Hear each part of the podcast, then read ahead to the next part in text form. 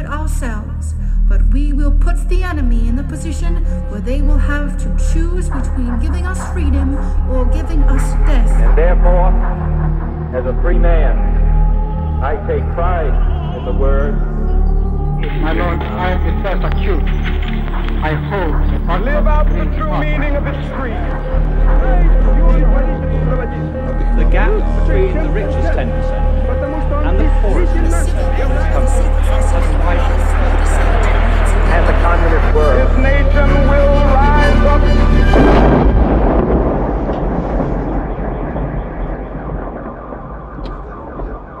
Hezký den, vítáme vás u dalšího pokračování podcastu Kolaps, který pro internetový deník Alarm.cz připravují Jan Bělíček a Pavel Šplíchal. a hned na začátku bych se tě, Pavle, zeptal na něco osobního, jestli můžu. No, ptej se, ptej se, ptej se. Uh, máš TikTok? Nemám, Honzo. A A proč ho nemáš? já myslím, že jak mě řekla Marie před vysíláním, tak protože jsem starý. Nebo ty A? jsi mě to řekl. To se Takže teda- bych ti to odpověděl. jsem proč- neřekla. to řekla. Marie to neřekla. Teď si to pamatuju, že jsi to řekl Promiň, ty. Pavle. A takže se ptám, ty máš? Hele, já jsem o něco mladší než ty, ale, A? taky, ale taky jsem starý. Hm, takže nemám nemáš. TikTok. Ale e, právě o tom, jestli mít nebo nemít TikTok e, a jestli se momentálně jedná o platformu zásadně ovlivňující naši realitu, si budeme dnes povídat s naší skvělou hostkou. Teď mi došlo, že kolaps ještě není na TikToku, tak, což je docela logicky, když tam nejseš ty ani já, hmm. ale můžeme se zeptat naší expertky, jestli je to dobrý nápad, jestli bychom tam měli být a proč. A taky já se teda mega chci zeptat, jestli, že TikTok jako je závislost jak na heroinu nebo kokainu, tak mě zajímá, jestli je to stejně dobrý, nebo mě to bude zajímat. No, každopádně, abychom fungovali stále alespoň jako podcast a abychom byli vidět na sociálních sítích, potřebujeme k tomu stále vaši podporu a přízeň. Eh, Alarm je naprosto závislý na svých podporovatelích a podporovatelkách a pokud se chcete jednou jedním z nich stát, Pauzněte to tady teď, jděte na stránky Alarmu a mrkněte se do sekce Podpořte Alarm, kde najdete všechny důležité informace k tomu, jak se takovou podporovatelkou nebo takovým podporovatelem stát. A samozřejmě hrozně moc, jako vždy, děkujeme všem, kteří už toto dávno dělají. Moc si toho vážíme. Díky. A stejně tak si vážíme vašich e-mailů, feedbacků, které nám posíláte na mail kolaps.deníkalarm.cz Jste super a moc krát děkujeme. No a jak je to teda s tím TikTokem? V posledních měsících se o něm celosvětově diskutuje čím dál více a my si v tom s Pavlem chceme udělat jasno. Eh, Skutečně eh, zajímá ústřední výbor komunistické strany Čínské lidové republiky, jaká videa z koťátky momentálně sjíždíte. Proč by to pro něj mělo být zajímavé a je na místě si z podobných věcí vůbec dělat legraci? Eh, Na všechny tyto otázky nám dnes odpoví jedinečná digitální antropoložka Marie Heřmanová, působící na Sociologickém ústavu Akademie věd České republiky. Ahoj Marie, díky, že za náma dorazila do kolapsu. Ahoj, díky za pozvání, za to skvělý antré. Eh, Kdo, když jsou tady skvělí hosté, tak mají skvělé antré vždycky. Takže... My to pak prostříháme. Pojďme si na začátku prosím vyjasnit, eh, jak budeme té platformě vůbec říkat, protože mě strašně trigruje výraz TikTok a doufám, že ho tady nikdo dneska z vás neřekne. Ty jak je to teda... Co? Že jsi řekl, ale... No. No, proto, jenom abych nastavil jako eh, tón debaty a že tohle fakt ne. Eh, Jak je to tedy správně? Můžu říct normálně TikTok. No, já myslím, že se normálně říká TikTok. Jo? Lidi, kteří pracují pro TikTok, tomu říkají TikTok, tak to bych brala jako super, takovej... super. Já tomu taky A říkám mě, mě TikTok. TikTok taky hodně trigruje. Draždí tě to? No. Hm, to se nedivím. To, to je Já se toho zastanu, mě to líbí. To bys to A- líbí. Ale nebudu to už říkat, protože tady se budeme bavit A vážně. nebylo to vlastně na tom tom, eh, na té obálce Respektu? Tam byl Ting Chong, ne?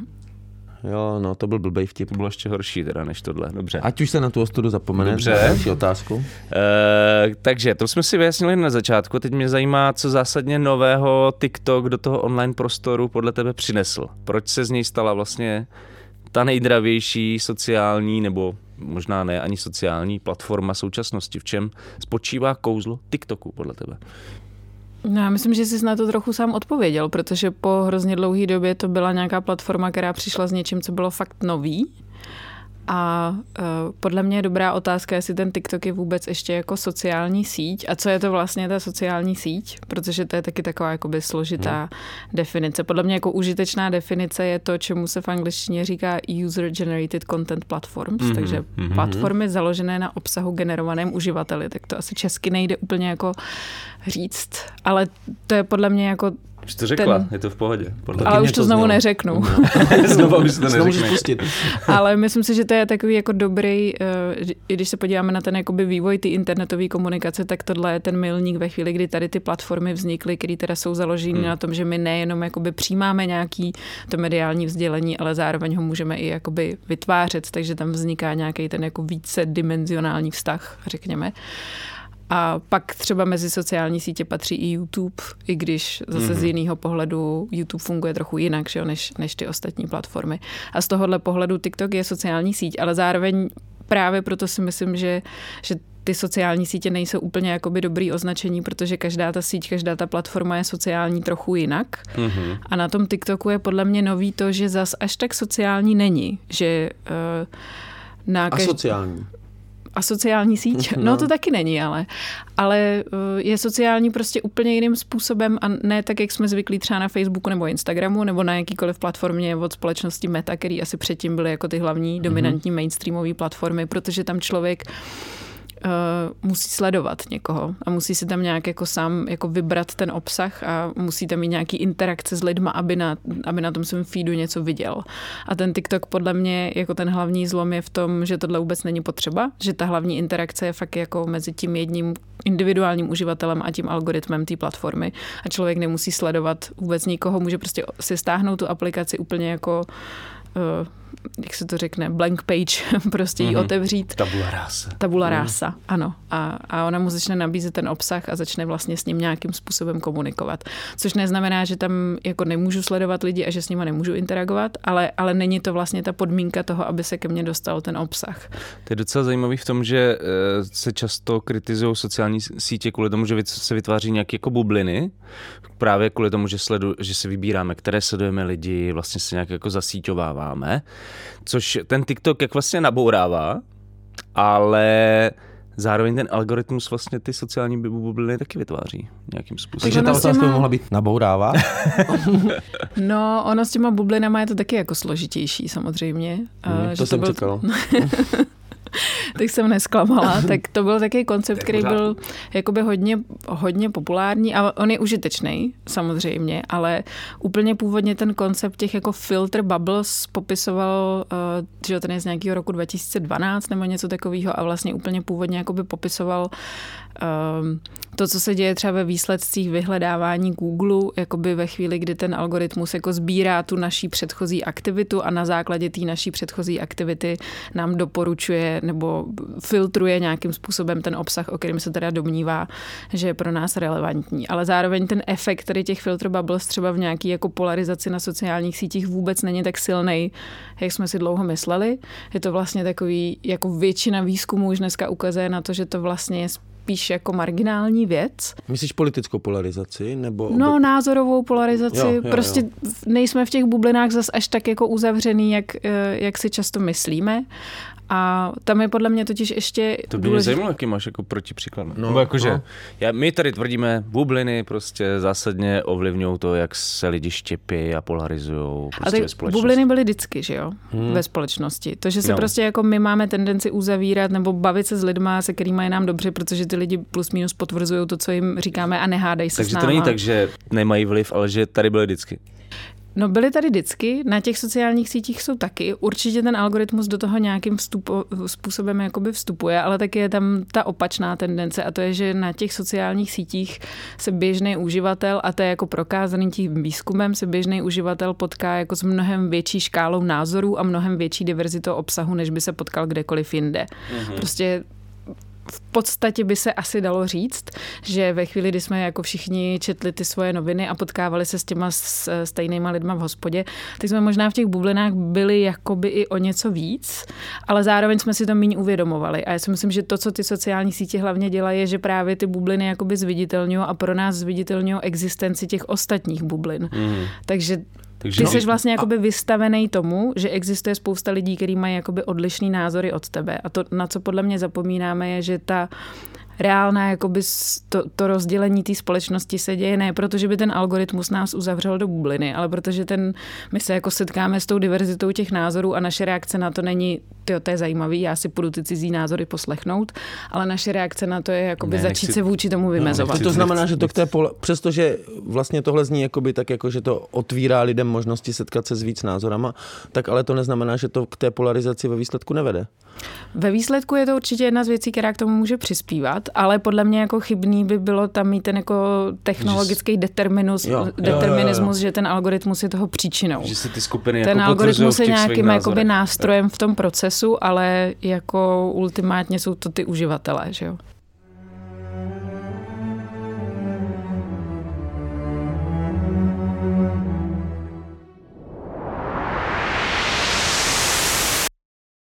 Budíš světlo a zvuk, kostým, scéna. Vzácná, syrová, dotknu se umění. Pražské kvadrinále scénografie a divadelního prostoru 8. až 18. června v Holešovické tržnici pq.cz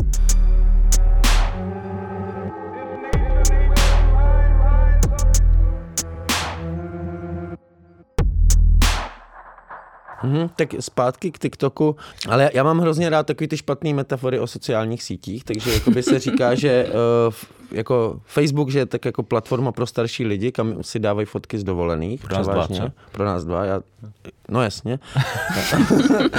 Jako smír se tím. Potom Twitter v Česku je jako rejdiště nějakých takových šílených jako pravičáků. Instagram o tom nic nevím, tak to je takový jako nějaký fotoalbum. Ty tam bude se. mít prý Tucker Carlson, eh, Carlson svoji show na Twitteru. Na Twitteru. Hm. Chce, A chce Musk. Instagram jsou hlavně... Což potvrzuje to, co říkal Ano, Pavel. Právě proto Ano, to říkám. ano, takže celosvětově je to rejdiště šílených pravičáků. Přesně. A Instagram je nějaký jako fancy fotoalbum, ale tak jako co je, co je TikTok, kdyby si měla vymyslet nějakou špatnou metaforu o TikToku, tak co, jaká by to byla? No tak já myslím, že TikTok je jako v tomhle úplně ze všeho nejvíc taková jako interaktivní televize. Jo. v podstatě. Mhm. Mm-hmm. To je právě to, o čem jsme se předtím bavili, jestli je to teda vůbec vlastně ta sociální síť, určitě do jistý míry je a některé ty mechanismy jsou tam jakoby podobný a taky tam funguje prostě nějaká viralita, i když zase úplně jinak, takže se tam vytváří třeba nějaký influenceri a tak podobně. Ale jako možná může být užitečnější se na to fakt dívat jako na nějakou entertainment platform třeba. uh, Jo, takže nevím. to je vlastně taková individuální telka. A interaktivně... Já jsem jako- dokonce někdy viděla uh, nějaký video v nějakém dokumentu, myslím, jo, byl to dokument TikTok Boom na jednom světě a v tom dokumentu je jakoby zajímavá scéna, kdy ten uh, člověk, jehož jméno si bohužel nepamatuju, ale ten původní jakoby zakladatel TikToku a té společnosti ByteDance, která TikTok vlastní, tak na nějaký konferenci právě jakoby pičuje vlastně ten nápad a v podstatě to tam říká, jako, že si představuje, že to bude jakoby ta individuální televize pro každýho, která bude ti jako ukazovat jenom to, co ty chceš vidět. A bude mm-hmm. to ten tvůj jakoby program na míru. Tak to jsem si teď jenom na to vzpomněla, že to je vlastně docela zajímavý, že to možná i byla i ta myšlenka zatím.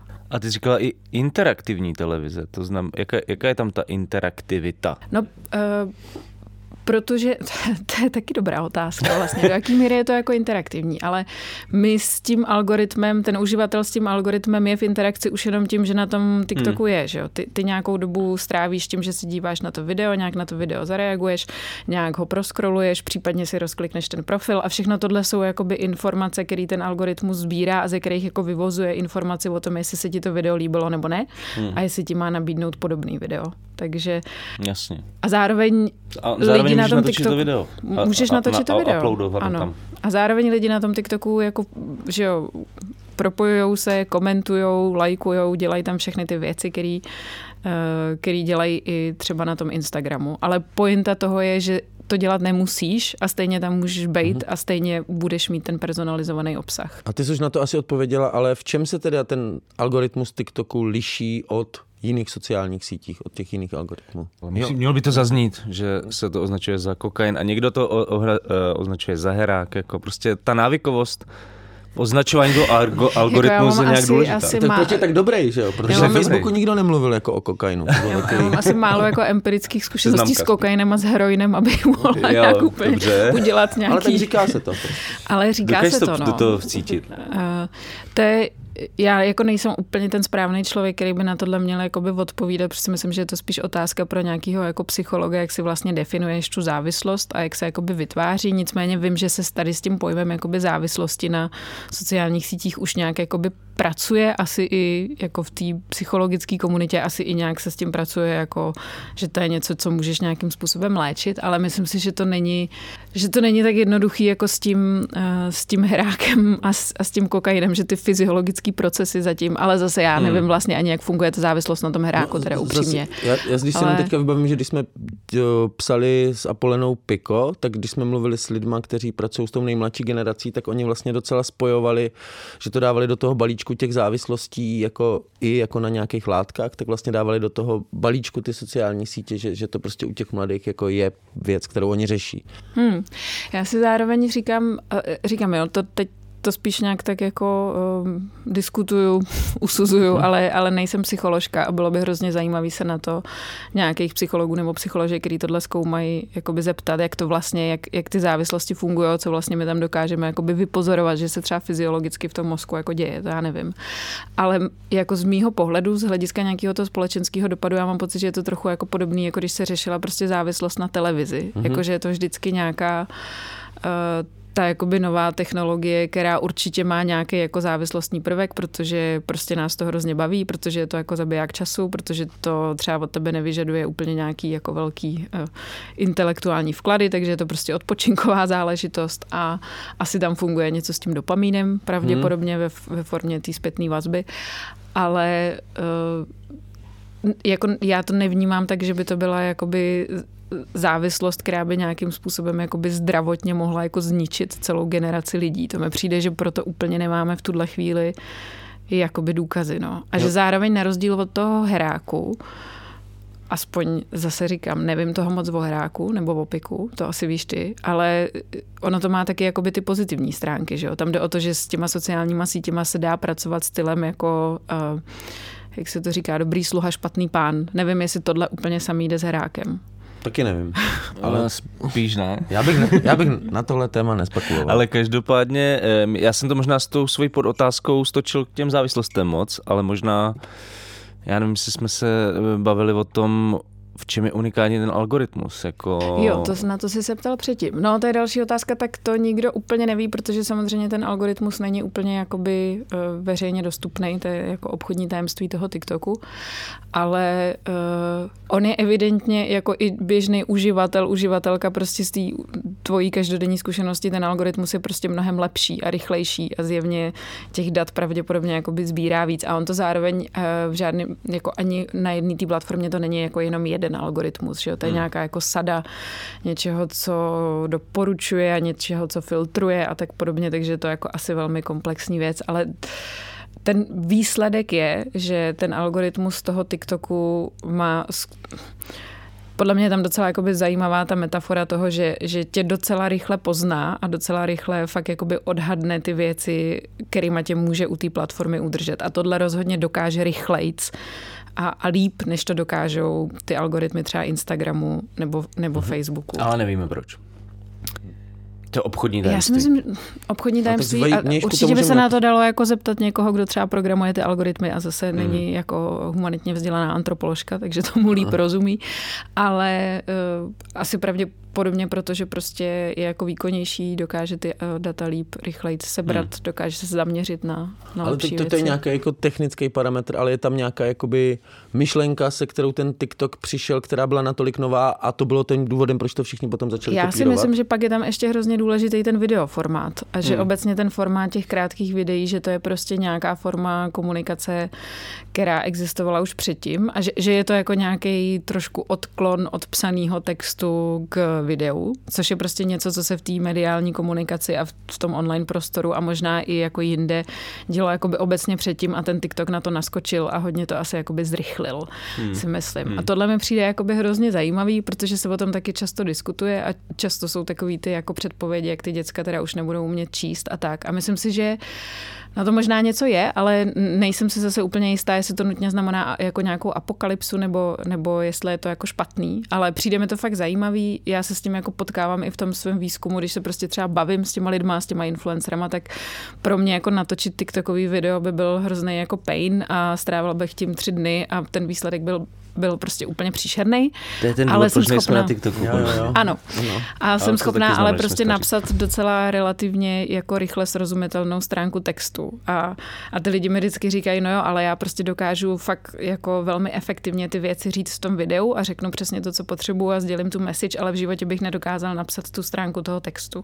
Mhm. Ale co ty říkáš, tak vlastně, že ty lidi, že to není, že jsou jako hloupí nebo tak, jenom prostě mají naopak, jenom prostě že vlastně mají naopak jako kom, velmi dobrou kompetenci no něco udělat. Ano, akorát je to prostě úplně něco jiného, než, než jak je, jsme třeba zvyklí komunikovat my tady ty starý lidi, co tady no, no, sedíme dlouhý texty psát. A, a to si myslím, že, že v tomhle je ten TikTok eh, a to je i ten důvod, proč to všechny ty ostatní platformy potom snažily nějak jako um, okopírovat. No to je zajímavý, jsi říkala příklon k tomu audiovizuálnímu obsahu, ale vlastně já jsem si všiml asi před měsícem, že YouTube začal dělat ty shorts. Jako, YouTube že shorts, vlastně, no, ale to taky začal... v reakci v podstatě no jasně, na TikTok. No jasně, no. no jasně, ale že oni začali s těma videama, ale vlastně ten TikTok to switchnul prostě tímhle směrem, jako Těm krátký prostě eh, na na výšku prostě videa. A zároveň je zajímavý, že i ten TikTok jako ze začátku ten hlavní pitch byl, že jsou to ty 30 sekundový videa a pak postupně už ten, už to, jako teď už ten time limit je prostě delší a ty videa mm. můžou být delší, je tam spoustu dalších videí, je tam spoustu i těch jako kratších, ale myslím si, že tohle,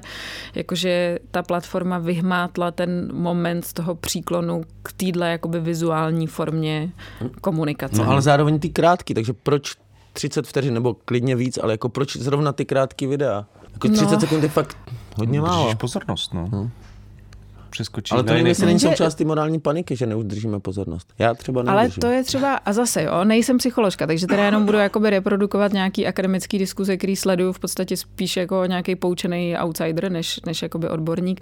Ale to třeba jakoby s tím uh, zkracováním toho, jak se to řekne český attention span, jako té mm-hmm. doby té naší pozornosti, tak to je jako trochu mýtus, podle mě. Jo. To, to není úplně jakoby prokázaný, že by se to jako reálně uh, prostě dělo.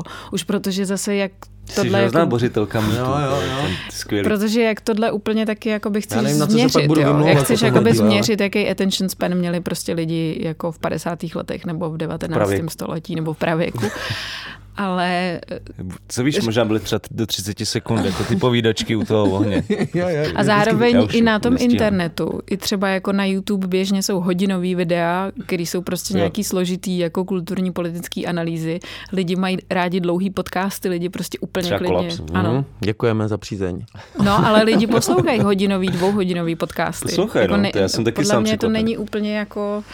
Nemyslím si, že by to bylo o tom, že by, že by jsme jako všichni se nám jako zkracovalo v mozku něco něco, že bychom nebyli schopní, ale že je to prostě nějaká efektivní forma, jak jako eh, předávat informaci hmm. a pak si myslím, že to prostě souvisí s tím jako informačním zahlcením obecně, že ten internet jako uh, jako jeho hlavní charakteristika je dneska jako ten content hyper saturation. Prostě to, že je to fakt jako přehlcený těma informacemi a že jako byly doby, kdy jsi jako otevřel ten Facebook a teď se ti tam jako načetlo to, co si chtěl vidět a co dělají kámoši a co píše Respekt a co píše Alarma, co píše Česká televize.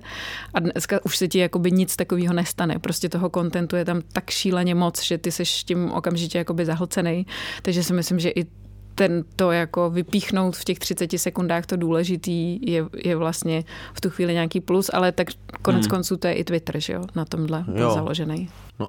Hmm. Hmm. Hmm. Ale jo, takže ty to vlastně celý jako tohle rámuješ jako trošku jako morální paniku? Nebo ještě, ještě myslíš, že zatím je něco jiného? Že Záleží co celý. Jako, jako obecně třeba, si třeba myslím, ten attention span a všechny tady ty jako Obecně deprese, poruchy soustředění, všechno, co se jako často, když se řekne internet, sociální sítě, tak v druhé větě máš tady Já toto. se skoro jakoby bojím to říct, protože já vždycky, když tohle někdy někde řeknu, tak mi začne na to chodit jakoby hrozně moc To reakcí. zní jako úplně skvělý jakoby od, začátek, takže do toho. Ale jestli pro ně děláš, Marie, a nám to třeba za půl roku, víš, jako budeme mít v ostudu. jako nedělám, nepla, ne, neplatí prostě mě TikTok, platí mě Akademie věd, je to v pořádku. OK. ale uh, No, ale jako je to zajímavé, že prostě hrozně moc lidí mi potom vždycky píše a myslím si, že to je taková hrozně jako kontraintuitivní věc. A docela blbě se o tom mluví, protože je to něco, jako s čím každý má tu zkušenost a každý jako má tu tendenci prostě být z toho jako rozčarovaný a házet na ty platformy spoustu problémů ve společnosti a ve svém vlastním životě, ale jako není to tak jednoduchý a ne všechny ty věci se dají označit jako morální panika. Tam jsou jako legitimní mm-hmm. prostě hrozby, které bychom měli řešit a vést o nich nějakou vážnou diskuzi, to je úplně jako bez debaty, ale zároveň si myslím, že obecně třeba ten mediální diskurs okolo sociálních sítí a teď třeba konkrétně okolo toho TikToku, že je jako plnej té morální paniky, což ale jako je pochopitelný, protože vždycky, když přišla nějaká nová technologie, tak eh, tak ta panika jako zavládla. Prostě když se vynalezl bicykl, tak okolo toho taky byla panika, že jako lidi přestanou chodit pěšky a ženy budou nosit kalhoty. Takže teď to je trošku jako blbá metafora, Jasně, jo. no. Ale, ale jako Já z jsem bicyklu- příznivce blbek metafor. takže- Ne, mě tak napadlo, že z bicyklu jako nezískáš žádný citlivý data. Jo, a mě napadlo, že ještě, že morální panika byla kolem uh, Dungeons and Dragons, vlastně, že, že to způsobí... myslím, že počítačové hry jsou hodně, a to nebyla, hodně to není dobrý. počítačová hra, ale...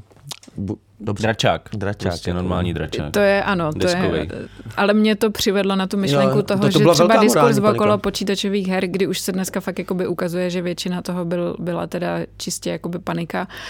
Na druhou stranu ta panika určitě je jakoby užitečná, protože pak vede k tomu, že se na to jako zaměřujeme, že se o tom bavíme, že se snažíme to nějak, nebo v ideálním případě vede k tomu, že se teda třeba snažíš jako to nějak proskoumat a mít nějaký data, na základě kterých můžeš teda posoudit, jako k čemu No, pro to mě vede teda užitečná nevede. Moc nebyla, protože moje mamka nechtěla, abych hrál Duma doma, že to ze mě jako udělá nějak nevím, špatného, agresivního člověka. Ale jako určitě, skvělej. Co určitě jako třeba ty paniky okolo toho, že z těch dětí vyrostou násilníci kvůli těm hrám, tak No. to si myslím, že je trošku jakoby podobný té Hmm. panice, že teďka děti jako budou páchat sebevraždy kvůli TikToku, tak vnímám to trochu podobně.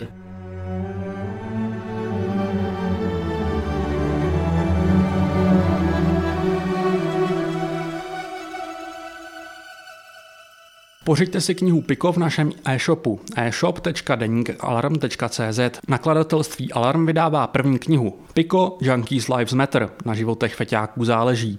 A Polena Rychlíková a Pavel Šplíchal popisují prostřednictvím příběhů uživatelů pervitinu jeden ze zásadních fenoménů české periferie. Jak pervitin souvisí s chudobou? Proč se z něj stal motor levné práce v Česku? Proč dnes většina uživatelů drog začíná právě na pervitinu? Svůj výtisk s autorskými ilustracemi Tomáše Motala si pořiďte v našem e-shopu e-shop.denikalarm.cz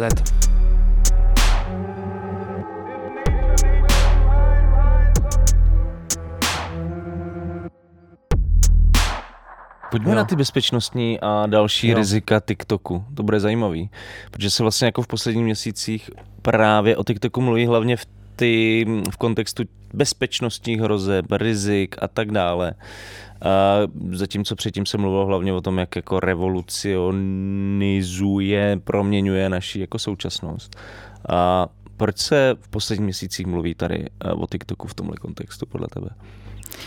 Proč se o něm mluví jako o bezpečnostní Jo. hrozbě? Proč se snaží různé státy ho zakazovat, eh, příst, omezovat přístup jako státním No, když to vnímáš jako bezpečnostní hrozbu na této politické rovině, tak si myslím, že je to prostě hlavně primárně jakoby politická diskuze a že ten hlavní důvod toho je, že prostě ten Biden, což je jako mateřská společnost TikToku, tak sídlí v Číně a že tam je asi do velké míry jakoby legitimní obava, že teda čínská vláda má nějakým způsobem jakoby kontrolu nad těma datama, který ten TikTok získává. Mhm. Zároveň uh, si myslím, že té paniky je tam hodně taky takový jako neinformovaný v tom smyslu, že vycházejí prostě různý články v médiích a zachytila jsem to jako rozhodně i v českých médiích a český Twitter je toho plný, uh, že jako ten TikTok je jako mnohem pokročilejší, je, že prostě co všechno sbírá a tak a teda zase jako nejsem žádný tady jako bezpečnostní analytička ani nic takového, ale fakt jsem se snažila si to načíst a všechno zjistit a ze všeho, co jako víme o tom, jak ta aplikace technicky funguje, tak sbírá jako velmi podobný, v podstatě úplně ty Hmm. samé data, Hmm. jako sbírá, Google toho pravděpodobně sbírá víc, protože prostě Jasně. Google, Protože Google. protože prostě třeba Google mapy, že jo, a tak podobně. No, jasně. Ale jako to, ten typ dat, který sbírá, je, je jako naprosto srovnatelný s tím, co o nás třeba sbírá ta společnost Meta. Takže ten hlavní rozdíl je v tom, že Meta sídlí v Silicon Valley a Mhm.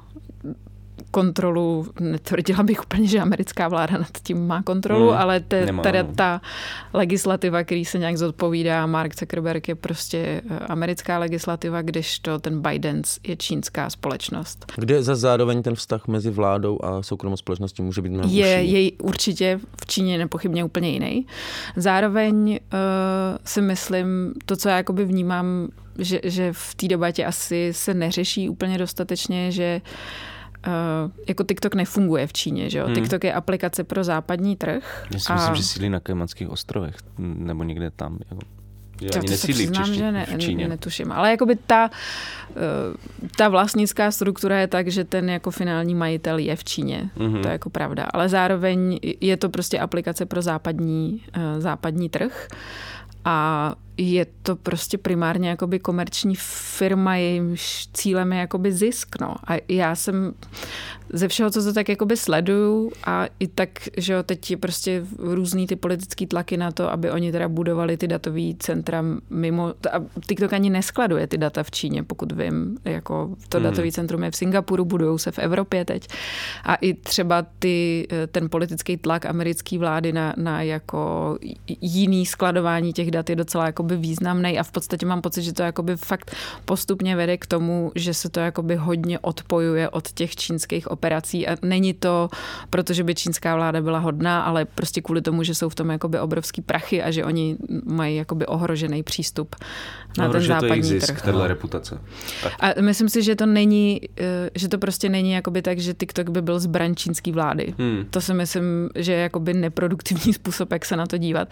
TikTok by nepochybně za jistých okolností čínská vláda pravděpodobně má nějaký způsob, jak ho takovýmhle způsobem zneužít, ale TikTok je prostě komerční jako entertainment platforma, která se snaží fungovat na západním trhu. Takže... No, když říkáš, že jak ho zneužít, tak jak by ho mohla zneužít? Jako, co by čínská vláda měla z toho, že ví, jestli mám rád videa, jak někdo hladí psa, nebo mám rád videa nějakých divokých, nevím, skejťáků, prostě, kteří dělají. No, to je další věc, že pak jsem četla takový jakoby reporty, který tvrdí, že to tak strašně jako sofistikovaný, že oni tady odhalujou, jaký jsou jakoby slabiny a neduhy uh, prostě českých dětí a pak jim na základě Využiju. toho jako personalizují ten obsah a pak tady vyroste prostě ztracená generace závislých depresivních lidí, tak takhle sofistikovaný to teda v žádném případě jakoby není. Prostě. Navíc oni to přece ani nemůžou zas tak moc ovlivnit. Co, na, na... Ale je to, já myslím, že jako když chceš pochopit, k čemu ty data můžou být dobrý, tak se prostě můžeme podívat na ty příklady těch zneužití dat, o kterých víme a o kterých víme u třeba Přesně. právě Facebooku nebo Google, kde se prostě děje to samý.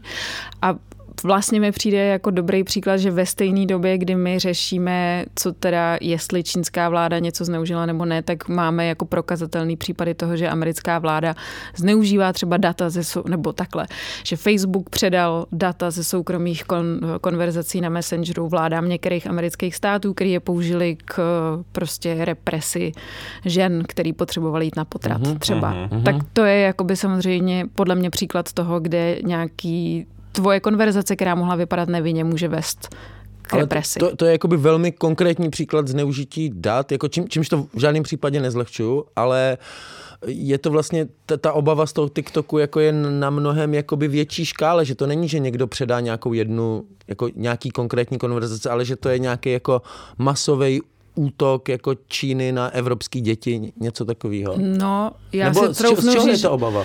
No ta obava je z tohohle, ale ta, tahle obava prostě není jakoby podložená žádnýma empirickýma datama. Na rozdíl prostě od toho nemáme Facebooku. nic, Jo, na jo, rozdíl jo. u toho Facebooku, kde jakoby víme, že se tohle děje.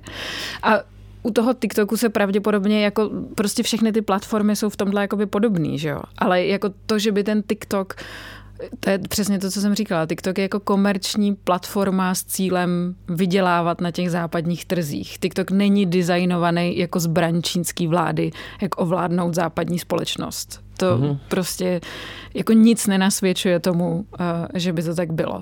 Takže podle mě i to riziko je v tom prostě stejně tak, jako když používáš ten Facebook nebo ten Instagram, nebo třeba ty Google mapy a prostě vědomě teda odevzdáváš někomu svoje data o tom, kde všude se pohybuješ, tak asi stejný riziko eh, pro tebe je, eh, že teda ta čínská vláda případně ví, jestli máš rád koťátka nebo štěňátka, nebo jaký čteš v mém případě třeba jaký čtu knížky, protože můj TikTok, na TikToku? No, můj, můj TikTok poslední dobou je, je plný toho takzvaného booktoku a prostě mm-hmm. doporučování knížek, to je můj hlavní no, obsah. Vidíš, tak to já si to stáhnu. Booktok. Já si to stáhnu. Chceš být booktoker? Tak já chci, Ale já tím zároveň funguje, jako no. nechci, já to nechci jakoby zlehčovat, protože já si jakoby uvědomuji, že politická, eh, politická situace v Číně je samozřejmě úplně jiná než v USA. Hmm. Ale přijde mi jakoby důležitý si uvědomit, že to není debata o tom, jak technicky funguje ta aplikace, co, co ta aplikace jakoby dělá, jak pracuje s těma našima datama. To je prostě politická diskuze o tom, jaký jsou vztahy Evropské unie k Číně, uh-huh,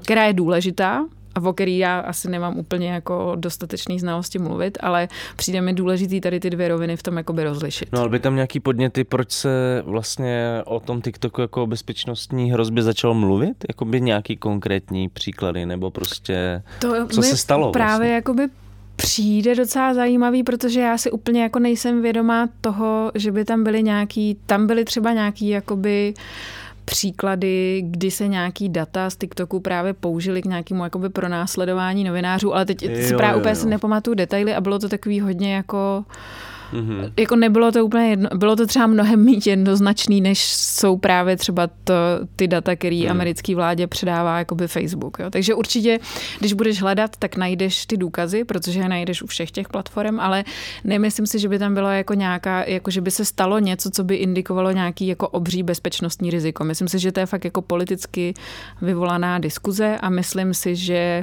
je potřeba taky myslet na to, že třeba jedním z těch lidí, který lobuje u americké vlády docela významně za ten zákaz TikToku, je právě třeba Mark Zuckerberg. Takže je to samozřejmě taky jakoby konkurenční boj, hmm. protože jemu se nepodařilo dostat s Facebookem na čínský trh.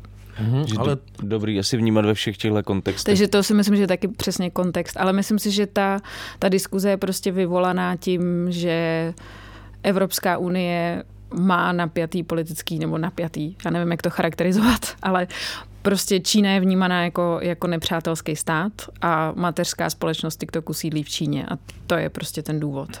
No možná no. spíš Spojených státy, jako, nebo to je jedno. Jakože ten vztah jako Spojených států a Číny je asi vyhrocenější momentálně no. než Evropské unie, ale samozřejmě se hodně jako, změnilo v souvislosti s válkou na Ukrajině. Jako konkrétní Vzal věc, to já jsem třeba ve chvíli, kdy Evropský parlament teda nějakým způsobem uh, řešil uh, nebo v podstatě nařídil teda lidem, kteří používají nějaký jako oficiální zařízení, který patří tomu zaměstnanci, hmm. europoslanci, uh, tak ve chvíli, kdy se tohle začalo řešit na úrovni jakoby Evropského parlamentu, Evropské komise, tak jsem se s, o tom bavila s různýma lidma, včetně některých těch jako českých europoslanců, europoslanky, snažila jsem se nějak jako dopátrat toho, jestli teda třeba právě existuje nějaká jako analýza, která ukazuje na nějaký ty úplně konkrétní hmm. rizika.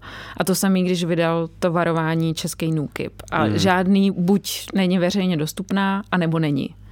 A myslím si, že i, ty, i třeba ty europoslanci při těch svých debatách prostě vycházeli z, ze studií, které třeba dělali různé jako americké univerzity, americké think tanky, mm-hmm. který nemají jako v tomhle úplně nějaký jako jednoznačný závěry a v podstatě z nich právě jakoby vyplývá, že ten způsob sběru dat je velmi podobný jako u těch ostatních mm-hmm. platform a že teda má smysl jako závěr, který já si z toho beru, je, že má smysl řešit to bezpečnostní riziko na těch oficiálních zařízeních a že když jako pracují pro tajnou službu nebo policii nebo vládu nebo Evropský parlament, tak je tohle velmi jako legitimní diskuze. Ale nemyslím si, že by z toho jakoby vyplývalo, že, eh, že si prostě všichni okamžitě musíme instalovat TikTok, jinak skončí západní civilizace. No ale tak. stejný problém asi teda, sorry, naposledy, stejný problém, uh, ty jsi tady mluvil o těch tajných službách, o státní zaměstnance v některých jako důležitých sektorech, že by vlastně neměli třeba používat tuhle aplikaci, tak no. stejná, ale stejná poučka si platí v případě jako Facebooku no a jasně, dalších. Ano, tak by možná neměli používat ty Google mapy, ale to je právě no. to, co říkám, protože tam prostě je to politická diskuze o tom, že my to neřešíme ve chvíli, kdy ty data uh, spadají pod tu americkou legislativu, řešíme to ve chvíli, kdy spadají pod tu čínskou, což je jako legitimní, prostě, ale je to politická diskuze. Není to diskuze o tom, že by ta jako aplikace to děl, představovala jako, nějakou extrémně větší jako mm-hmm. technologickou hrozbu.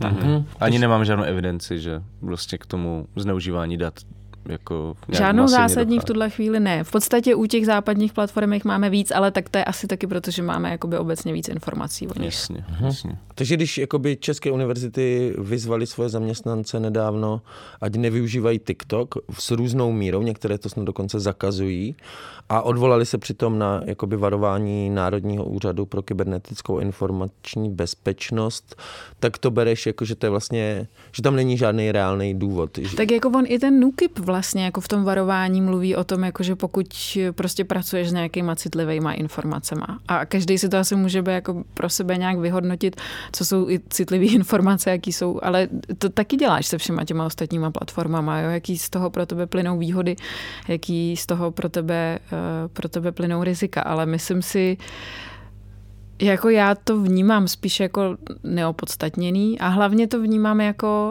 uh, je důležitý řešit rizika, ale já teda vnímám i jako trochu rizikový vlastně na té platformě jakoby vůbec nebejt a vůbec teda nevědět, co se tam jako děje. Ve chvíli, kdy ji pořád jako miliony, biliony lidí jakoby používají, tak eh, nevím, jestli jako je vlastně řešením jako se z toho prostoru úplně jako stáhnout. No. Dobře. Uh, ještě ohledně těch bezpečnostních věcí, eh, vlastně v březnu si předvolal na kobereček zástupce TikToku i americký kongres. Zase, je to stejná diskuze, nebo tam šlo zase o něco jiného, nebo prostě je to všechno jeden balík prostě mm, balík, eh, pojďme nějakým způsobem řešit eh, navázání TikToku potenciální na čínskou vládu, na zneužívání dat našich uživatelů, nebo o co tam šlo? Pokud vím, tak tam šlo hlavně jakoby o to, že americká vláda se nějakým způsobem vlastně snaží ten TikTok dostat, jakoby, když to zjednoduším, asi tak pod svoji kontrolu. Takže tam se třeba mluvilo o tom, že se budou snažit je donutit v podstatě jakoby k prodeji té platformy nějakému americkému vlastní zákazníkovi. Zároveň to, co se tam řešilo a to, co se pokud vím, tak i jakoby stane, co z toho vyplývá, je právě ta otázka skladování těch dat, eh, kdy teda ten TikTok vlastně tvrdí a teď už to asi bude i nějakým způsobem jakoby kontrolovaný a vynucovaný, že se ty data neskladují v Číně a že se vybudují ty datové centra právě v Evropě i v USA a že nějakým způsobem tam právě budou i pojistky ohledně toho, kdo k těm datům má nebo nemá přístup. Tak o tom hlavně jakoby bylo to vyjednávání. Ale ten TikTok se samozřejmě do velké míry brání. Určitě se, nebo určitě, předpokládám, že se určitě může i bránit, protože nepochybuju o tom, že ano, tak je to prostě čínská vláda jako určitě má úplně jiný přístup do, eh, do jako čínských společností, jednodušší přístup, než má prostě americká vláda eh, do, hmm. do amerických soukromých firm, takže tam nepochybně nějaký ten politický tlak může být, ale ten TikTok se tomu brání stejně, jako se tomu vždycky brání ten Zuckerberg a všichni ostatní prostě z těch eh, jako ekonomických obchodních důvodů, prostě všechny tady ty věci samozřejmě budou stát spoustu peněz. Nicméně z toho, co jako, jak jsem to vyčetla, četla nebo sledovala hlavně teda z médií, tak tak ono se to jakoby stane. Tam k nějaký, jako pravděpodobně třeba s tím skladováním dat to prostě jakoby směřuje k tomu, že oni se budou snažit vyhovět jak těm americkým nárokům, tak třeba evropským GDPR, protože prostě je pro ně důležitý na tom trhu jakoby zůstat. No. Hmm. Takže pravděpodobně si to ekonomicky vyhodnotili, že je to pro ně výhodnější. Hmm. Tak ty tady zatím rozpouštíš všechny obavy, které by kdo mohl mít. Jak a to bych zase to, jakoby nerada. Jsme, že? jako tak pojďme ještě na Obavy můžou být jako produktivní, že jo? Pojďme ještě na jednu. A možná se to týká taky toho, o čem jsme mluvili na začátku trošku, ale zaujalo mě, že ředitel Americké národní bezpečnostní agentury Paul Nakasone, nevím, jestli to čtu správně, pardon, varoval, že čínská kontrola algoritmu TikToku by mohla vládě umožnit provádět vyvíjet vlivové operace mezi západní populací. Já vlastně nevím, co si pod tím hmm. mám konkrétně představit, co to jsou vlivové operace mezi západní populací skrze TikTok. No. no, tak já myslím, že to je zase taková jako další velká, široce sdílená obava z toho, že nás ty algoritmy prostě jakoby můžou manipulovat politicky mobilizovat nějakým způsobem. A pro mě je zase jako tohle velký otazník, do jaký míry můžeme říct, že tohle je možný, do jaký míry se to jako děje, do jaký míry je to spíš nějaký prostě jakoby claim nebo zase nějaký jako easy victim blaming, prostě vypneme TikTok a, a tím hmm. se jako vyřeší eh, propaganda. Eh, podle mě to jakoby právě vychází z té představy toho, že, že jako samotný ten algoritmus nebo samotná ta platforma prostě může někoho, může jako změnit jeho politické směřování, může ho mm-hmm. zradikalizovat, může ho k něčemu jakoby zmobilizovat. A tam je to právě věc, která je jako ze všech těch výzkumů se zase ukazuje, že tohle je jakoby mnohem komplexnější a složitější a věta, kterou už jsem podle mě řekla asi tak jako 150krát a řeknu ji znovu je prostě jako Facebook z nikoho neudělá rasistu jen tak jako z ničeho. Prostě Nepochybně TikTok ani, a všechny ani... ostatní platformy a když se podíváme třeba na ruskou propagandu v Česku, tak ta toho taky využívá. Jsou to prostě hrozně důležitý a mocný komunikační nástroje, takže všechny ty jako propagandistické sítě těch nástrojů jakoby využívají samozřejmě hmm. jako nějakým asi docela chytrým způsobem, hmm. protože proč by to nedělali. Ale jako není to tak, že um, Není to tak, že jakoby vypneš Facebook a lidi prostě přestanou mít důvod se, se politicky radikalizovat. Třeba. To je jedna věc. Druhá věc je mě přes taková jako hypotetická situace, kdy se Marie Heřmanová skrze BookTok prostě stane maoistkou. To už je, ne? Ale je, to, jako to je právě další věc, no, že mně se tam vůbec jako neobjevuje žádný jako Mao a mně se třeba na TikToku vlastně objevuje hrozně ty málo. Jsi skoro smutná. No, já, no, já bych byl ale smutný, že mně se tam Máš objevuje docela síť, jako říká, že si něco dozvíš. To je další věc, jo, že já si někdy propaganda? říkám, že, že prostě tady ty, eh, tady ty claimy asi vycházejí od lidí, kteří na tom TikToku úplně až tak moc času jakoby nestrávili, protože, protože mně se tam toho politického obsahu třeba objevuje fakt jakoby hrozně málo. A když už se mi tam objevuje, tak jako uh, asi by se mi tam objevuje to, co by teda jiní lidi označili za vouk progresivní propagandu, protože tam mám třeba hodně transinfluencerů a tak podobně. Jo. Ale to není nespojujeme s ruskou nebo čínskou propagandou. Což si nespojuju s tím, že by mi to tam jako tlačili. Uh, Ani s prostě, májem. Ani s májem. No, hmm. tak to je ještě jakoby další aspekt samozřejmě. Té debaty, no. že, uh, že jakoby ten politický radikální obsah tvoří jako hrozně malý procento toho obsahu, nejenom na TikToku, ale jakoby na, na, na všech těch sítích. No, že po tou vlivovou operací si jako představím to, že se právě člověk dívá na koťátka, na knížky a najednou jako se furt propadá hlouběji a hlouběji a nakonec skončí u Russia Today. Prostě. No, ale to je právě to, co, co uh, se takhle jednoznačně určitě jakoby neděje. Spíš si myslím, že ten, uh, ten příklad je takový, že uh, ty jako používáš sociální sítě, díváš se na koťátka, ne, příběh, jo, si teď ne, vyfabuluju. Díváš se na koťátka, zajímáš se o sbírání hub a bylinky a pak přijde pandemie covidu a začne se to všechno jako řešit a ty jsi ve státě, kde ti vláda úplně jako by moc nevysvětluje, co se děje, pak se řeš, začne řešit nějaký očkování, okolo toho vznikne jako obrovsky nějak jako polarizovaná diskuze a ty tam furt máš jakoby ty bylinky a mezi těma bylinkama najednou máš nějaký jakoby videa o nějaký prostě jakoby přírodní medicíně, něčem, něčem. A zároveň jsi jako naštvaný na tu vládu a připadáš si, že jakoby nemáš ty informace a zároveň si třeba nevím, přišel o živobytí, protože že prostě si pracoval v hospodě a, hmm. a, a přišla pandemie a máš pocit, že to jakoby nikdo neřeší. A tady ty dvě věci se můžou potkat, že v tu chvíli tobě tam může skočit jakoby nějaký video, který bude říkat, hele, počkej, ono to s tou pandemí celý možná bylo jakoby trošičku jinak, jo. A hmm. na ty vakcíny, na ty si dej jakoby pozor. A ve chvíli, kdy ty z toho svýho, z té jako svý reálný offline životní zkušenosti jsi jako nakousnutý tomuhle jako být nějak otevřený a ta tvoje životní zkušenost tě vede k tomu, že už si vlastně tak trochu myslíš, že by na to možná mohlo něco být, tak ano, tak ty si pustíš to video a pak se může stát, že ti YouTube mezi těma bylinkama začne takovýchhle videí nabízet víc a víc. Ale to, co je tam jakoby důležitý, je, že se potkal ten obsah a ta tvoje reálná životní zkušenost, která, skrze kterou ty ten obsah jakoby vyhodnocuješ. Ale ve chvíli, víc. kdyby ty prostě byl největší fanoušek, nevím, Petra Koupskýho a jeho článků v deníku N o covidu, tak si pravděpodobně pustíš to video a řekneš si, to je úplná blbost. Hmm. A, a člověku, který ti to video poslal, pošleš článek na odkaz Petra Koupskýho, že mu teda, hmm.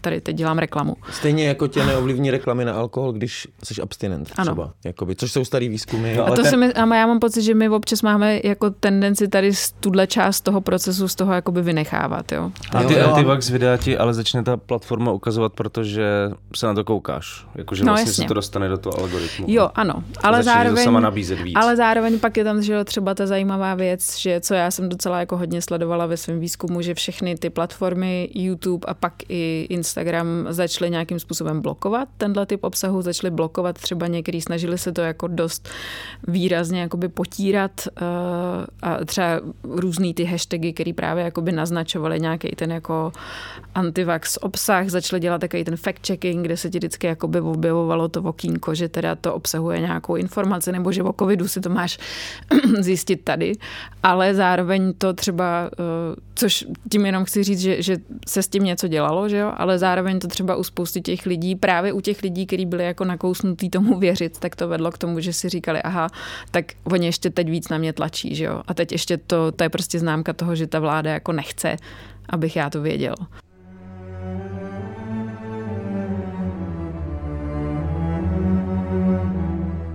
Jako ty trošku navazuješ vlastně na minulý díl s Ondřejem Císařem, který vlastně vyvracel nějaký, nějakým způsobem, říkal, že třeba dezinformace ne, není nic jakoby podstatného v tom současném, řekněme, krajně pravicovém hnutí, že to prostě, že když se na to dívá na tu společnost podle nějakých svých modelů politologických, tak vlastně sociologických, tak eh, vidí, ví, vlastně, vidí vlastně stále stejnou tendenci. Přesto ale jako ty jsi tady mluvila ten příběh toho člověka, který se zajímá o ty bylinky a nějaký bylinkář začne být antivaxer a ten člověk se zradikalizuje, ale přece jako potom právě ty algoritmy, a tohle je taky popsaný v těch příbězích, že vlastně se zradikalizuje jakoby relativně hodně rychle a hlavně jakoby hrozně hluboko, že potom už ty algoritmy generují jako další obsah. Když třeba mluvíme tady o tom, o těch algoritmech, tak já jsem měl spolužačku na Facebooku, která byla taková, já nevím, koho volila, tak jako řekněme liberálka, prostě asi se o politiku moc nezajímá zajímalo. A právě s covidem začala napřed, začala ty antikovid věci a pak už tam měla Klaus mladší a další a další jakoby extrémně pravicové věci, který tam, který předtím ji podle mě 100% nezajímaly a, jako, a ty algoritmy bych v tomhle případě samozřejmě nevím, ale bych vinil. No jenže ve chvíli, kdyby ta tvoje spolužečka uh, prostě měla okolo sebe lidi, o kterým by se s tím bavila, který by tohle nějak jakoby challengeovali, ve chvíli, kdyby ona třeba měla Což nějakou jako jinou důvěryhodnou autoritu než uh, algoritmus Facebooku ve chvíli, kdyby byla nějak jako ukotvená ve svém světonázoru. On, ten ona algoritmus má vystudovanou jako, jako, má vysokou školu, má vystudovanou jako fakt stejně no jasně, jako já. Což, jakože to není, ano, což je není další, nějak neukotvená. Jo? To no, no ale tak to je jakoby další takový mýtus, že těm dezinformacím propadají lidi, kteří jako nemají dostatek kritického myšlení, což je samozřejmě taky blbost, ale uh, je to jakoby o tom, že já jsem ze všech těch jako příběhů, který jsem v tom svém výzkumu viděla já a ze všeho, co jsem jako četla o tom, jak fungují, třeba jakou roli vůbec hrajou ty sociální sítě v šíření těch dezinformací, je to tak, že ano, jasně, je to hrozně rychlej, efektivní komunikační nástroj, takže oni můžou ten proces urychlit a můžou prostě sloužit, eh, můžou tě třeba rychle propojit s jinýma lidma, který tě v tom začnou utvrzovat. Ale ve chvíli, kdy ty jako nebudeš mít žádný prostě důvod tomu věřit, tak to jedno video tě k tomu jakoby nedonutí. Jo. jo, ve chvíli, kdy ty, ty prostě máš nějakou legitimní nebo nelegitimní obavu z covidu, máš nějakou legitimní nebo nelegitimní kritiku k tomu, jak se třeba česká vláda staví, eh, staví ke covidu a do toho máš nějaký obsah na sociálních sítích a do toho máš nějaký svoje postoje a nějaký svůj způsob, jakým ty si vytváříš názory. A do toho se potkáváš třeba s lidma v reálném životě, se kterými se bavíš. A tyhle všechny věci pracují nějak jakoby spolu. Jasně, ale jako trvá to pár měsíců a najednou řeším uh, pokrytectví nebo kritizuju Evropskou unii za extrémně humanistický přístup k Romům. No a myslíš si, že, jako, že tohle ti způsobil v životě ten algoritmus toho Facebooku? Já ne, ona jako předtím tohle jakoby neřešila a najednou tohle jako za, za, začala řešit prostě tady tyhle věci, jo. a já nemyslím si, nemyslím si, že by byla jako... To je zajímavý, to, tvoje kamarádka, kolegyně. Ne, to ani není. No ale jako ty, a ty víš něco o jejím jakoby, osobním životě? No ne, nebo? tak jako vím, že před, jako předtím uh, jako tohle neřešila a pak se pak to no začala to jo, ale ty to hrnout, vidíš jakoby. právě zase jenom z toho Facebooku, jasně, jasně, že jo? jasně, však jo. A, a to jenom... je právě přesně ono, no. Jakože jako já jsem jako na straně vlastně ty jakoby strukturální kritiky, to, jak to jakoby říkal jako ten císař tady, jakože já si myslím, že to je mnohem opravnější, než se jakoby obávat těch jakoby dezinformací nebo svádět vlastně vinu na sociální sítě a tak. Ale přesto tam jako nějaký jiný jakoby schémata té politické mobilizace podle mě jsou. No protože když, že když člověk chodil na ty antivax demošky, což já jsem chodil, tak tam najednou byli jako vedle sebe jako... Jako na, pozorovatel. Myslíš? Jako pozorovatel, okay. tak tam chodili, nebo jako novinář. jako novinář.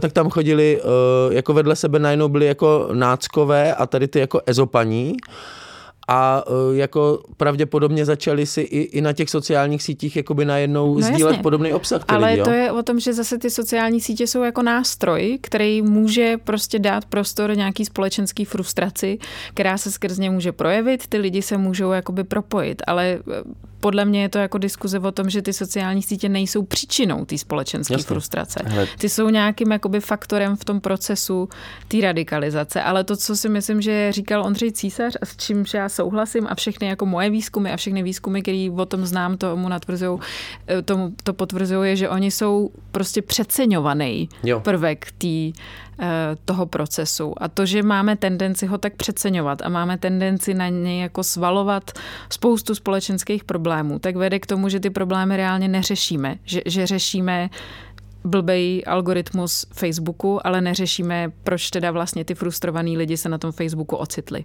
Díky za to, díky no, za počkej, to. A jenom, jenom uh, abych navázal na tu skvělou myšlenku, která kterou jsme měli na začátku, že vlastně uh, sociální sítě nám umožňují konfrontovat se s uh, jinými sociálními skupinami, bublinami, než prostě, než na jaký, na jaký konfrontace jsme dřív byli zvyklí, tak já, když půjdu dál a vrátím se k ezopaním nebo k jak jsi, jak jsi označoval? Ezopaní jsem řekl, se, ale měl jsem samozřejmě na mysli úplně jiný slova. Který se, který se potkávají na demonstraci, antivax demonstraci s neonacistama a fašistama, tak vlastně eh, i ty sociální sítě teda dokážou vytvořit i tyhle jako bizarní, nečekaný jako spojenectví. No, určitě, jako, že vlastně no. se tyhle lidi potkávají a zjišťují, že mají něco společného. No. Hmm.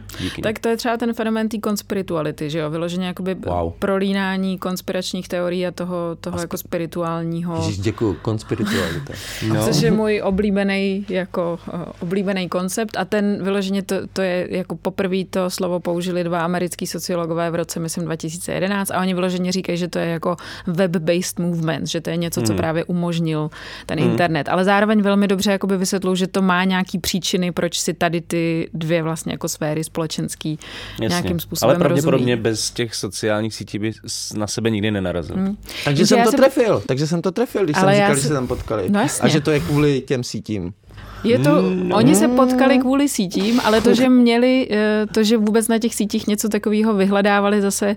Má jiný důvod. A víc už nechci. To je právě, to je právě ono, jo, že, že ta diskuze je vlastně hrozně jako náročná, mm. protože jako já jsem prostě furt v pozici toho člověka, který potom říká, hele, ono to není černobílý, což je hrozně jako nepříjemný a nepopulární to furt říkat, ale podle mě je jakoby důležitý to říkat právě kvůli tomu, že když, když se na to budeme dívat černobíle, tak nám fakt jako uniká ta příčina těch problémů a uniká nám jakákoliv možnost je řešit. A my se o těch eh, sítích podle mě potřebujeme jako si zvyknout na to, že oni dělají všechny ty špatné věci a dělají i všechny ty dobré věci a dělají spoustu protichůdných věcí najednou, ale a, a hlavně to, co je na nich, které asi nějakým způsobem radikálně nový, je, že uh, že do jisté míry jako to, co dělají nebo dělají, ovlivňujeme my a do jisté míry to ovlivňují ty algoritmy, takže je to prostě nějaký, nějaká jako interakce člověka s nějakou technologií, kterou ne úplně dobře asi ještě chápeme, ale to, že se tam jako tolik těch protichůdných procesů děje najednou a to, že stejně jako se tam mobilizují ty ezopani a ty náckové,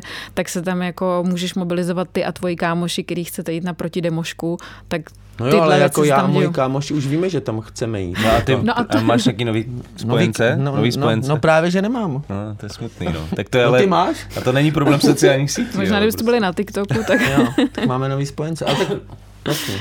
No, a to je zajímavé, jakože, no, to je jedno. Jdeme dál? Nebo chceš Žádný tomu nový ještě něco? spojence. Ne, ne, nechci, nový právě, že spojenci. ne. Žádný nový spojenci, to je smutný. Uh, ale mm, často se třeba u toho TikToku mluví o tom, že, že jako jeho popularita se zvedla během covidu. Hmm. Proč během covidu? Jako máš...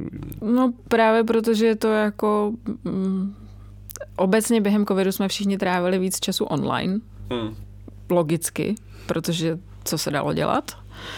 Uh, a zároveň to podle mě tak nějak jako časově se překrývalo s tím jako nástupem TikToku, který byl docela jako významný už předtím, ale ta pandemie jako stejně jako urychlila spoustu jiných věcí, tak uh, urychlila i tenhle proces, ale právě protože je to v podstatě jako, jako telka, no, jako uh, zábavná platforma, ale zároveň samozřejmě stejně jako všechny ty ostatní platformy, tak čím víc ten TikTok roste, tak tím víc je tam toho různého obsahu. A ten TikTok je vlastně dneska docela dobrá i jako edukační platforma a je tam Hmm. jakoby spoustu lidí, který právě šíří nějaký jako politický obsah, ale i jako zajímavý politický obsah. eh, podle mě třeba docela nešťastným důsledkem tady té jakoby diskuze bezpečnostní o TikToku je, že z něj teda odcházejí média a novináři, Mhm. protože si myslím, že se tam vlastně dá dělat docela hodně jako zajímavý způsob novinařiny, který, který zasahuje nějaký cílový skupiny, který třeba běžný média ani jiný sociální sítě jako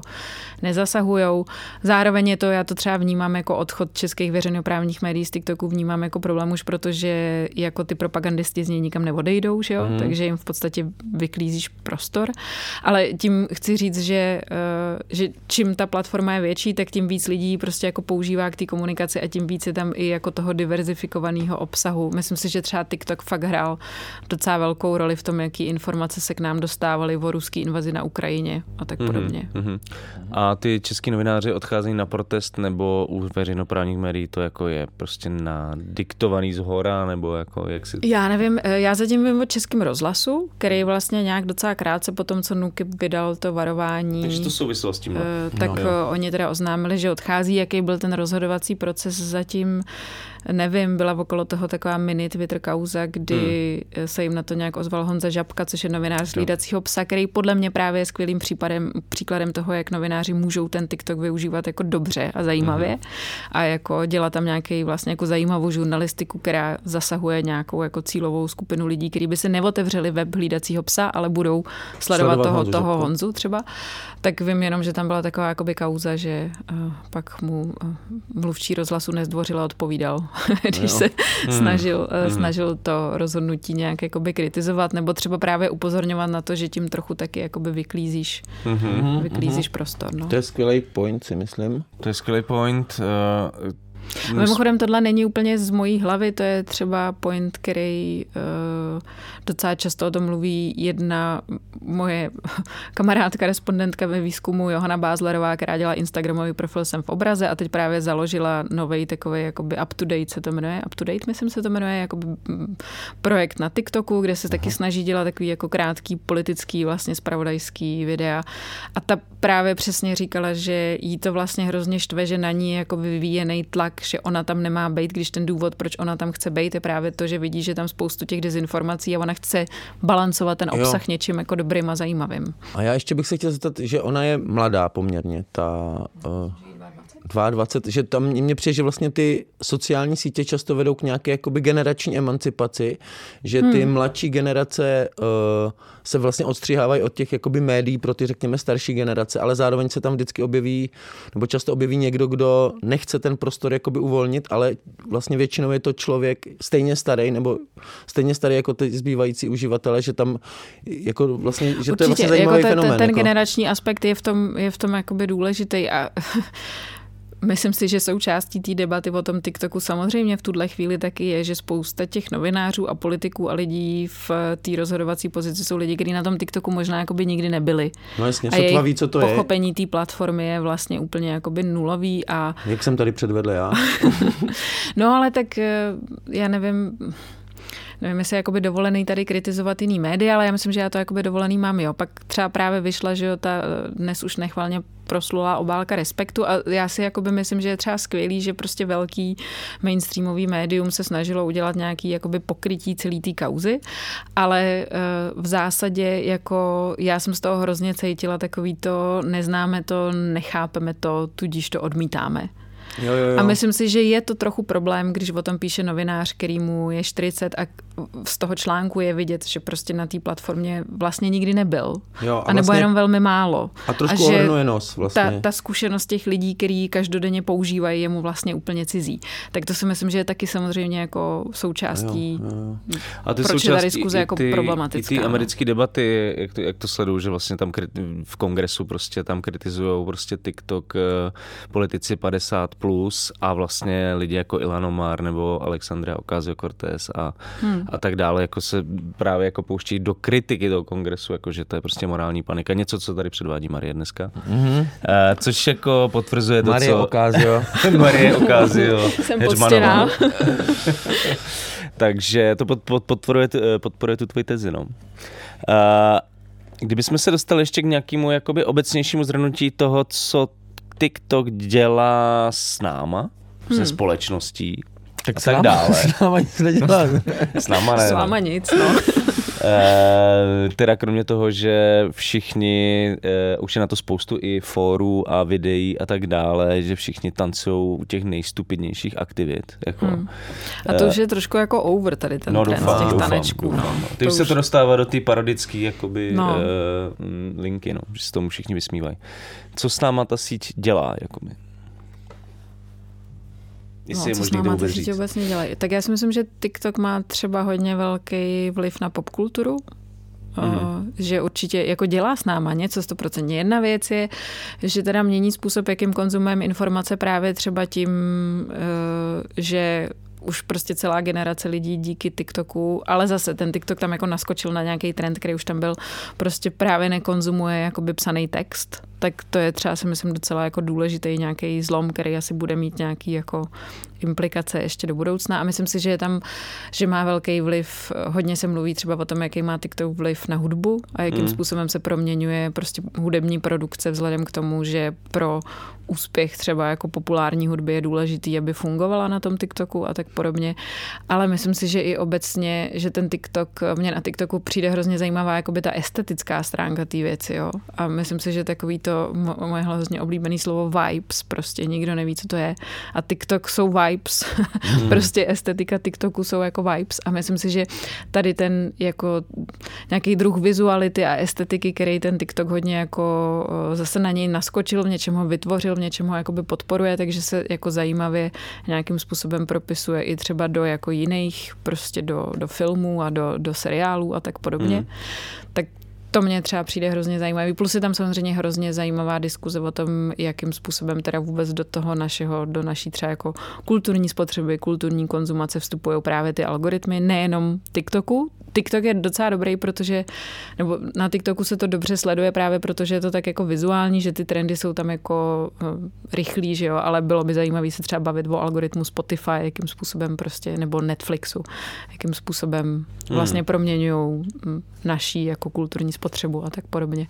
Tak to, to mně třeba přijde jakoby hodně zajímavá diskuze, eh, kde mám pocit, že konkrétně v českém prostředí se zas až tak moc nevede a že je to možná škoda. Že, Hmm. že to jsou fakt jako uh, míň apokalyptický a vlastně hrozně zajímavé věci.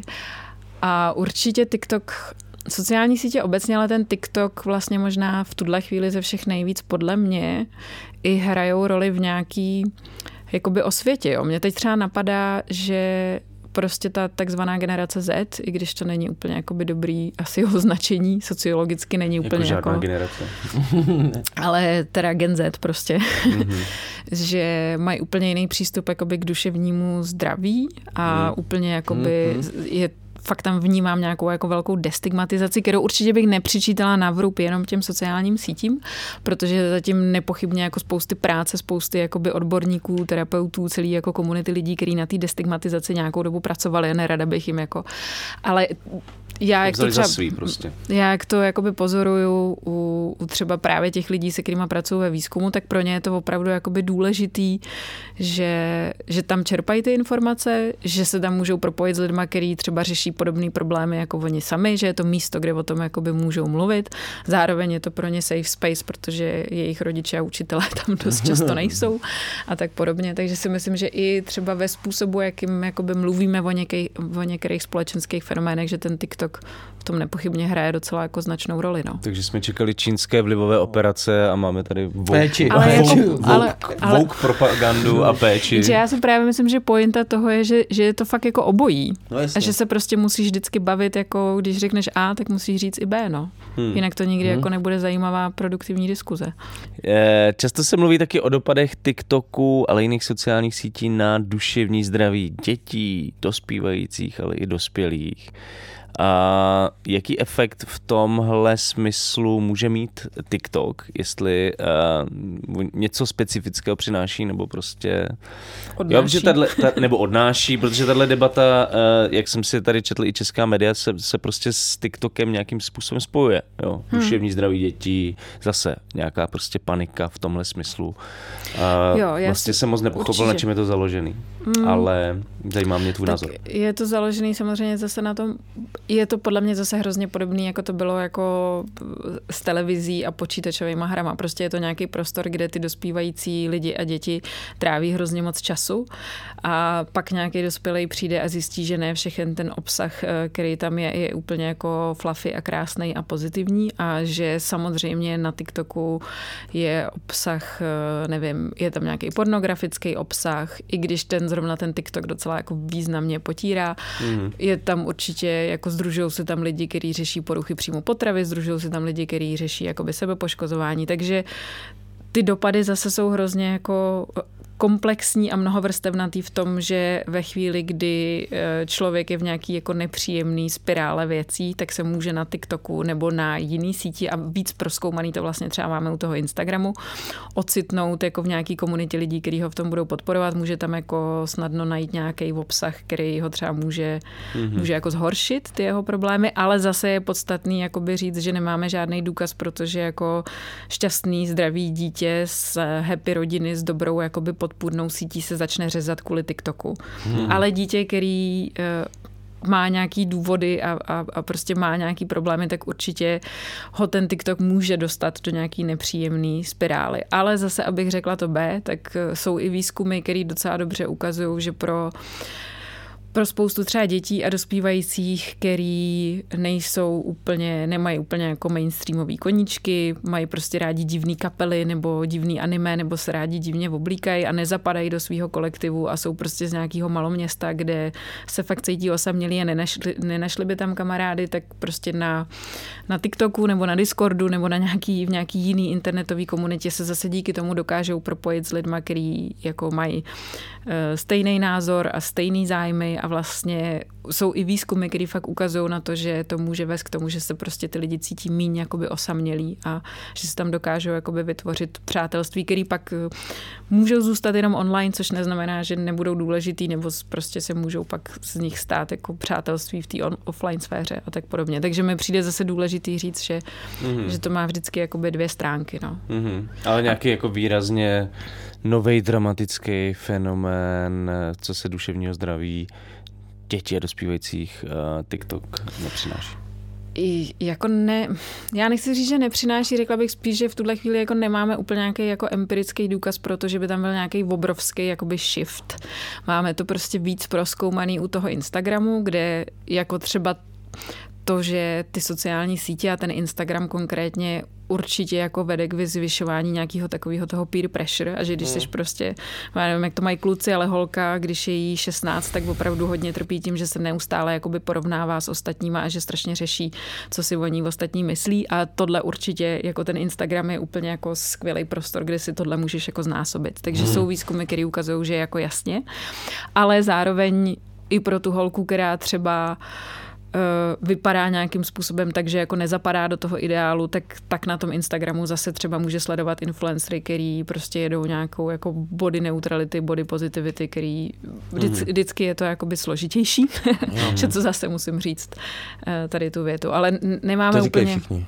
Ale ten mainstream bude asi jako spíš na straně těch norem a No to určitě. Jakože vlastně většina těch uživatelů asi bohužel to je podlíhá tomu peer pressure. To je zase tak, že ty sociální sítě na jednu stranu nějakým způsobem diverzifikují ten obsah a jako nabízejí něco, co prostě ve světě jako těch tradičních médií bylo mnohem hůř jakoby realizovatelný a bylo prostě složitější si asi začít vydávat vlastní jakoby zin pro svoji vlastní subkulturu, tak ty si prostě na tom Discordu hrozně snadno tu subkulturu jakoby najdeš, ale zase by bylo jako chybný se domnívat, že že nám ty sociální sítě jako zboří všechny stereotypy a hmm. všechny předsudky hmm. a všechny hranice ve společnosti. My se na nich chováme stejně jako sexisticky, ableisticky, rasisticky, homofobně, jako všude jinde. Prostě všechny tady ty věci se tam samozřejmě jakoby Akorát se zvyšuje pravděpodobnost toho, že někdo přijde a řekne, tohle už nedělej prostě, nebo tohle je skandál, no, takhle se, se vyjadřovat. Jako Což takhle, ty, když jsi třeba trans osoba, tak ona se zvyšuje ta pravděpodobnost toho, že tam najdeš tu podpůrnou komunitu, když tam budeš nějak hodně viditelný, stejně jako se zvyšuje počet lidí, kteří tě budou hejtovat a nadávat ti a budou ti vyhrožovat. Jasně. Takže prostě. obojí prostě.